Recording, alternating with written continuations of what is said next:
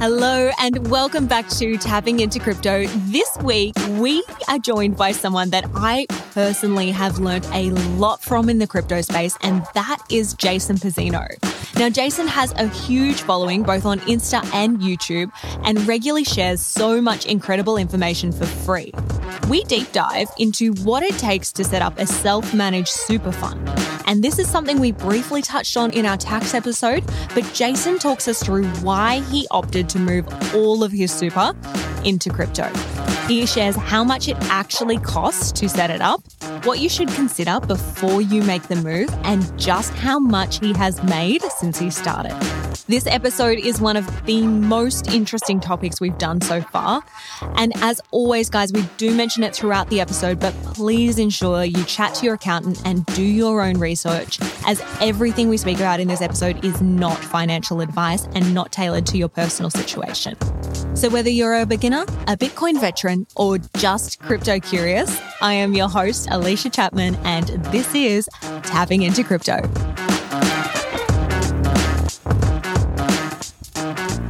Guys. Welcome back. We are joined today by Jason Pizzino. Welcome to the podcast. Thanks, Alicia. It's so good to have you. We're actually on Zoom and have been chatting about all things crypto before this. So, most of our listeners will probably know who you are. But for those who haven't found you yet, what does a normal day look like for you at the moment?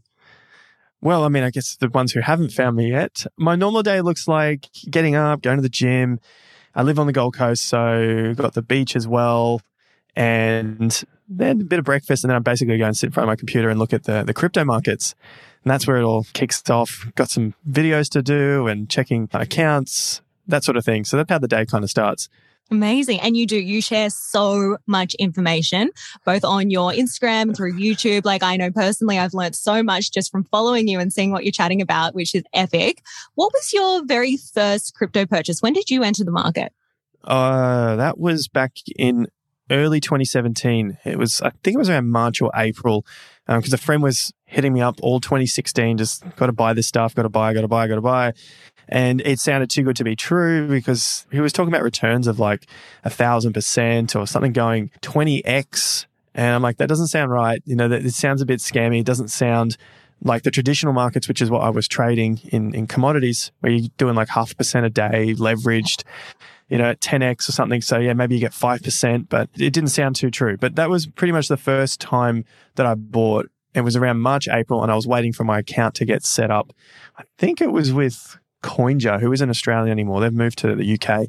Yeah. Yeah. That was my, and it was Bitcoin. Had to be Bitcoin at the time. 1200 US dollars, I think it was. Oh my God. Imagine yeah. how good. Yeah. And did you hang on to it through all the, the ups and the downs and the waves that came after uh, In my super fund, I did, yes, in my superannuation. My other accounts, my personal stuff, uh, I think I probably threw it into some ICOs because that was the craze in 2017. Just like NFTs are the craze now. That was what it was back then. So it was just like go in the ICOs, trying to get your 100Xs. Yeah. And let's let's chat on what those two things are because some people may have not listened to earlier episodes and this might be the first one they're tuning into. So if you haven't heard of an ICO, what's that? An ICO, uh, initial coin offering. So it's similar to like a company in the US stocks or Aussie stocks or any stock exchange where they will list their company for the public to be able to purchase it.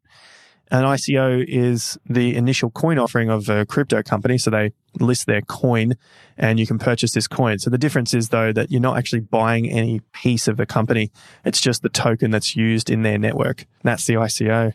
So today you touched on it before. You touched on some of your Bitcoin is still in your super. And that's what we're going to be talking about today because I know myself, this was a great new revelation for me that you can actually set up a self-managed super fund. So before we dive into it, can you just explain if someone's never heard the term self-managed super fund? It's pretty self-explanatory, but what is it? Mm. All right. So SMSF is what it is for short. Self-managed. So you're managing your own super money. That's it your superannuation, which is your retirement fund, instead of it going over to Host Plus or Sun Super or any of these guys that are taking all their fees and giving you like 4% per annum, you'll have all of that money under your control in a bank account. And that is your self managed super fund. Sounds amazing. It sounds yeah. way too good to be true. And it is epic. So, you know, guys, if you're thinking, hey, okay, I want to sign up for this, the best thing to do is, of course, speak to your accountant because there's a whole heap of legislation and stuff that comes along with this. But as a rough guide, like speaking again, very high level, hmm. what sort of, I guess, base do you need to start a self managed super fund? A base, like how much cash potentially? Uh, I mean, I've heard some reports say that you need at least a million dollars to have your own super fund. And uh, that was off someone else who was very strict into traditional markets, you know, like your, your stock market. And maybe you're just doing the numbers on, okay, I'm only going to get 7% per annum minus the fees and the costs to run it, blah, blah, blah. So it's got to be that to make it worthwhile. But we're talking cryptocurrency and Bitcoin has an average of like 200% increase per annum. So even if you halve that and halve it again, say 50% per annum, um, I found it pretty easy to start with like 20 to 30 grand. And a lot of people are going to have 20 to 30 grand. I know not everyone's going to have it, but yeah, 20 to 30 grand for cryptocurrency. Some people say it's probably way too low because of the costs to get involved. And from what I've seen is about three to four grand to get it set up. And then it's about a two grand ongoing per annum. So for traditionally, that's not worth your time. But the way I see cryptocurrency and where it's going, then I'm looking at uh, conservatively, I see 50% per annum. So that's why I just make sure I do take some profits so that I can pay the fees annually. And if I'm seeing 50% on my 20 grand, I'm getting 10 grand per year, take a little bit of profits so that I can pay the fees per annum and uh, just let it sit there and let it ride out and keep adding to it year on year on year. So, yeah, some people might think 20 to 30 grand is a little bit too low because of the costs, but that's just my own experience, my own opinion of where the market is going for cryptocurrency. For sure. And I think, you know, if you asked anyone how much the fees are on their existing super balance, like I know personally, I've got mm. no idea. I know they come out every year and I know that I lost a whole heap of super when I was younger because I didn't roll it over to the new account and it just got eaten up by fees. So there are fees, fees yeah. in every super account, in every super strategy you have, there's going to be fees. Um, and I think if you had a look at what you're charged depending on your balance, it is quite up there. Yeah, yeah, that's a good point. Amazing. And did you migrate your existing super? You know, everyone, day you turn 14, yes. get your first job, you have your super account. Did you migrate that all over? Uh, every every super I could find, I brought it all together and then, yeah, started getting into cryptocurrency with that. And I didn't go all in at that time with my super, but uh, from I think it was last year, 2019 to 2020, I started putting pretty much every last cent I had from my super into crypto. That is amazing. Oh my God. I can only imagine how much that has paid off for you now. Well, you, I know you follow on uh, Instagram and I post that every so often. yep. It yeah. certainly has. For those that haven't seen it, do you want to talk about it? Yeah, of course. See if I can open it up now and just give I love a, this, guys. A, a live, live update, update, especially after the crash today. We oh, had that nice little crash. I know, guys. We are currently recording, and yeah, we have just seen a bit of a dip overnight. Not ideal, but it wasn't. You know, we've seen worse. It doesn't even look like it moved much. It's at, I don't know if you're going to get that $325,000. From 20 I, grand. I'll refresh. Yeah, 325000 Um, Yeah, it was from $26,000. That is incredible. So yeah, that's from 2017 part of it. And then the other part was in uh, like 2020 when Bitcoin had that really big COVID crash in, in March and it started climbing back to 5,000. I just thought, uh, it could go down further, but we've had a pretty strong low and all right, dollar cost averaging means put it in. All right, go for it. So that's what I started doing. That is epic. I love this so much. And I think, guys, like, yeah, this is certainly not for the risk adverse because there is that volatility still in the market. And, you know, you need to be going in with your eyes wide open, definitely speaking to your accountant, getting some financial advice and really understanding what you're doing. Jason, how hard would you say it is to actually set that up? Like, how challenging was it to create your own self managed super fund? Uh, I mean, this was like seven years ago when I created it. So things are probably different now. And so, what I've heard from other friends and acquaintances who are setting theirs up, uh, it does take a little bit longer. I think some of them are around six weeks, maybe five weeks to do all of the, the planning. And then they, they do it through an accountant. So the, the process isn't that difficult. You know, you get a few paperworks together, the accountant does a lot of it. And you have to go and set up your bank accounts, of course. So once you've got the paperwork Yep. And there is, um, of course, we did an episode early on about tax and, you know, the different structures that you can do and companies and trusts and those sort of things. This again, super, as most of you will know, will have some really great tax implications for you.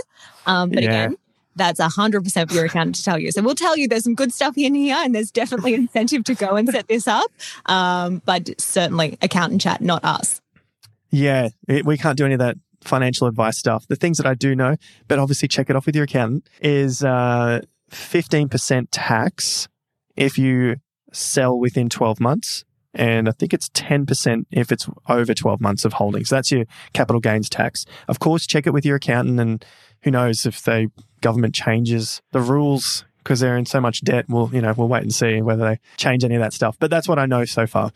And there is, you know, a lot of laws around voluntary contributions and a whole heap mm. of other stuff as well. So, guys, oh yeah, yeah. So you can take it off your own income. Uh, I think that went up to like last I looked, it was about twenty five grand per annum. I think it went up to 27 and a half. Do you know? I don't know off the top of my head. It was definitely 25. If it's gone up again, yeah. that is even better. But, you know, there's things that your partner can do when you're on maternity leave. Like, again, this is just a ah. whole new world. So it is a really heavy topic that we're not going to dive all the way into. But at a high level, we definitely recommend go and check this out. Yeah. The, the self managed super fund is really handy for that. I just thought because I was so young as well, uh, like, what have I got to lose? You know, I'm going to make this money back in my lifetime. I guess you got to have that belief in yourself as well and not just think that, you know, I'm going to be stuck at this job for 50 years. But, you know, it was 20 grand. And then you did the numbers like, oh, wow, like 7% per annum, it's going to grow, blah, blah, blah. I'm like, oh, I've done my research on Bitcoin and cryptocurrencies. I've been in this for a few years. I can see where it's going. That's the conviction that I needed to do that. But yeah, I think that's a good point that you definitely need to have some sort of research into it. A lot of research, I would say. Otherwise, you could just be throwing a lot of your life savings at it blindly.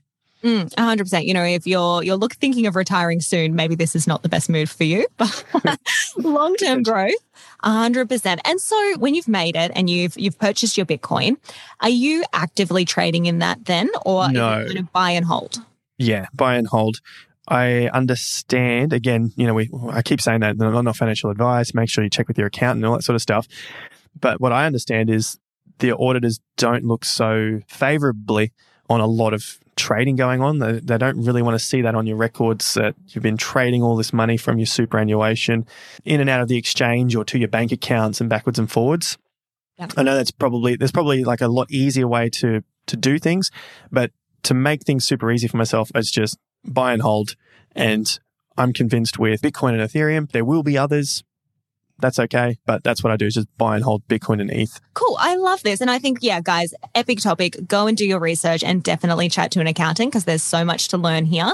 And we're only scraping the surface, but it is so good. So, yeah. Jason, whilst we have you on the podcast, I want to pick your brains about you know, a few other aspects of crypto because as I said, you are such a wealth of information. So if someone is just starting out and they're not doing self-managed super funds, they're just looking to get into crypto. They've heard about it, all their friends, they've maybe watched a couple of your videos. They're like, hey, I want in. What would you suggest to them? That that comes up quite a lot. And I would say start from the top in the coin market caps. And the top is Bitcoin. It's been around the longest. Start to learn about what that is because it becomes very easy to just throw your money at anything.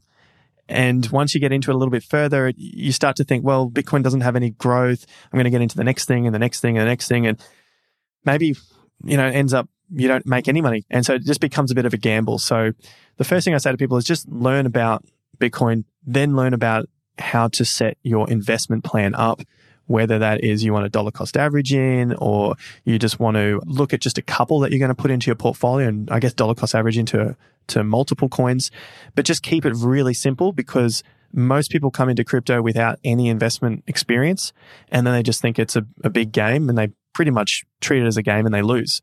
Uh, that's just pure numbers. 90% of people lose when they trade. And mm-hmm.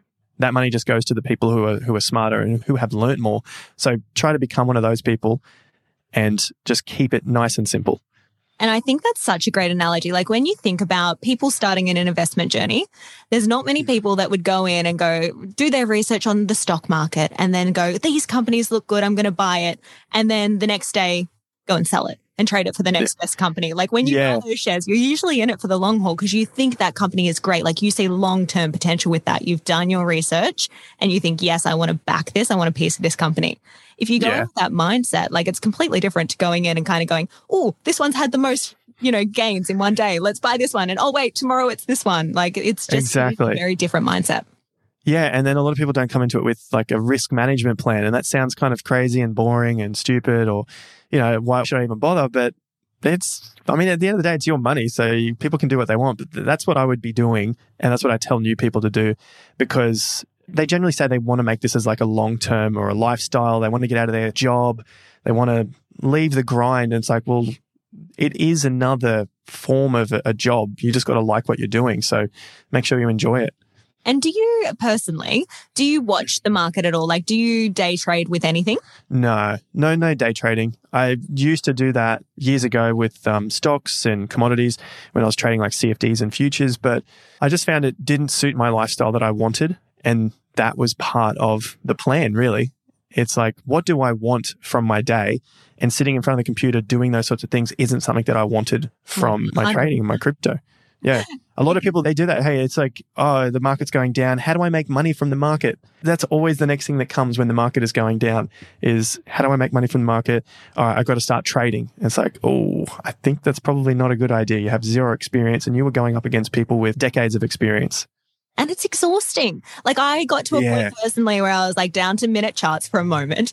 And Oh. oh. my God, my poor brain. I was like, what? Why am I doing this to myself? Like, you just are the highest of highs, but then the lowest of lows. the second they move the wrong way, you're like, oh God, what have I done? Where's all my money gone? Exactly. worth It's it. just a whole other job that you've created for yourself and there is no guarantee of an income. And some people love it. Like, you know, there is a space for this for some people, but you go into that with that mindset that this is what you're doing, this is what you're going to learn about. And it is, as you said, going to be your job. So, Totally. Most people they'll they'll do that and they'll go into it with their emotions. Like it's an emotional need to trade because you want to make money. Whereas the guys that I've seen be successful in it is that they enjoy the craft of risk management and uh, understanding patterns or fundamentals. That's why they go into it, not because they need money. And so, what about you're obviously fully into this? Like, you back crypto, you've got it in your self managed super fund, it's something that you live and breathe by. Where do you think the future is going to go? It's a, like asking you to predict and have a crystal ball, but gut Yeah. feel, what you're seeing, the projects that you're seeing come out now, what do you think's going to happen? I think it's becoming more like in a normal space for us. Like it's becoming part of what we do day to day.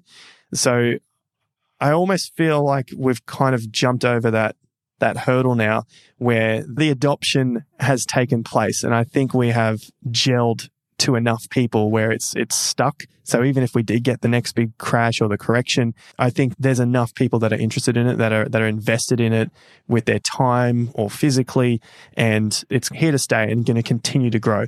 What does that look like in the world? I I don't know. I think we're going to see governments have to adapt especially to the decentralized nature of how money is being created and how governance can be created. I don't know if that's going to happen in this generation. Maybe it takes another generation for it to come through, but I think that's where it could head. You know, that that's the idea about it. And if it's getting stuck now to people, people are wanting it, I can only see us going further in that direction. And even just in the last 12 months, like um, my background's in payments and the adoption that we've seen from the big players there, like, you know, Yeah. MasterCard, Visa, PayPal, they're all like, hey, what is this? All right, we're going to have to adopt. We're going to pivot. We're going to change. We're going to add this into our portfolio and how we allow people to interact with us. And that is such early stages, but they're having those conversations and they're making those changes now, which is crazy. That is that is true, and I like that you went from the angle of payments and money, whereas I'm always very focused on governments and how much they're you know influencing our lives when they shouldn't be. And I think cryptocurrency technology allows us to just take that one breath away from the government and then just yeah, getting out of our lives a little bit. Yeah, We've seen that so much over the last you know 18 months. They've been nonstop in our lives. especially yeah as we're talking like you know the middle of the pandemic everything's kind of coming better now but it is we're still living in lockdowns half the country's in a lockdown as we're recording this so Yeah. um, people want to be able to be a little bit more in control and a little bit more involved which is really cool Yeah, I think that can definitely help. That's what the technology is there for.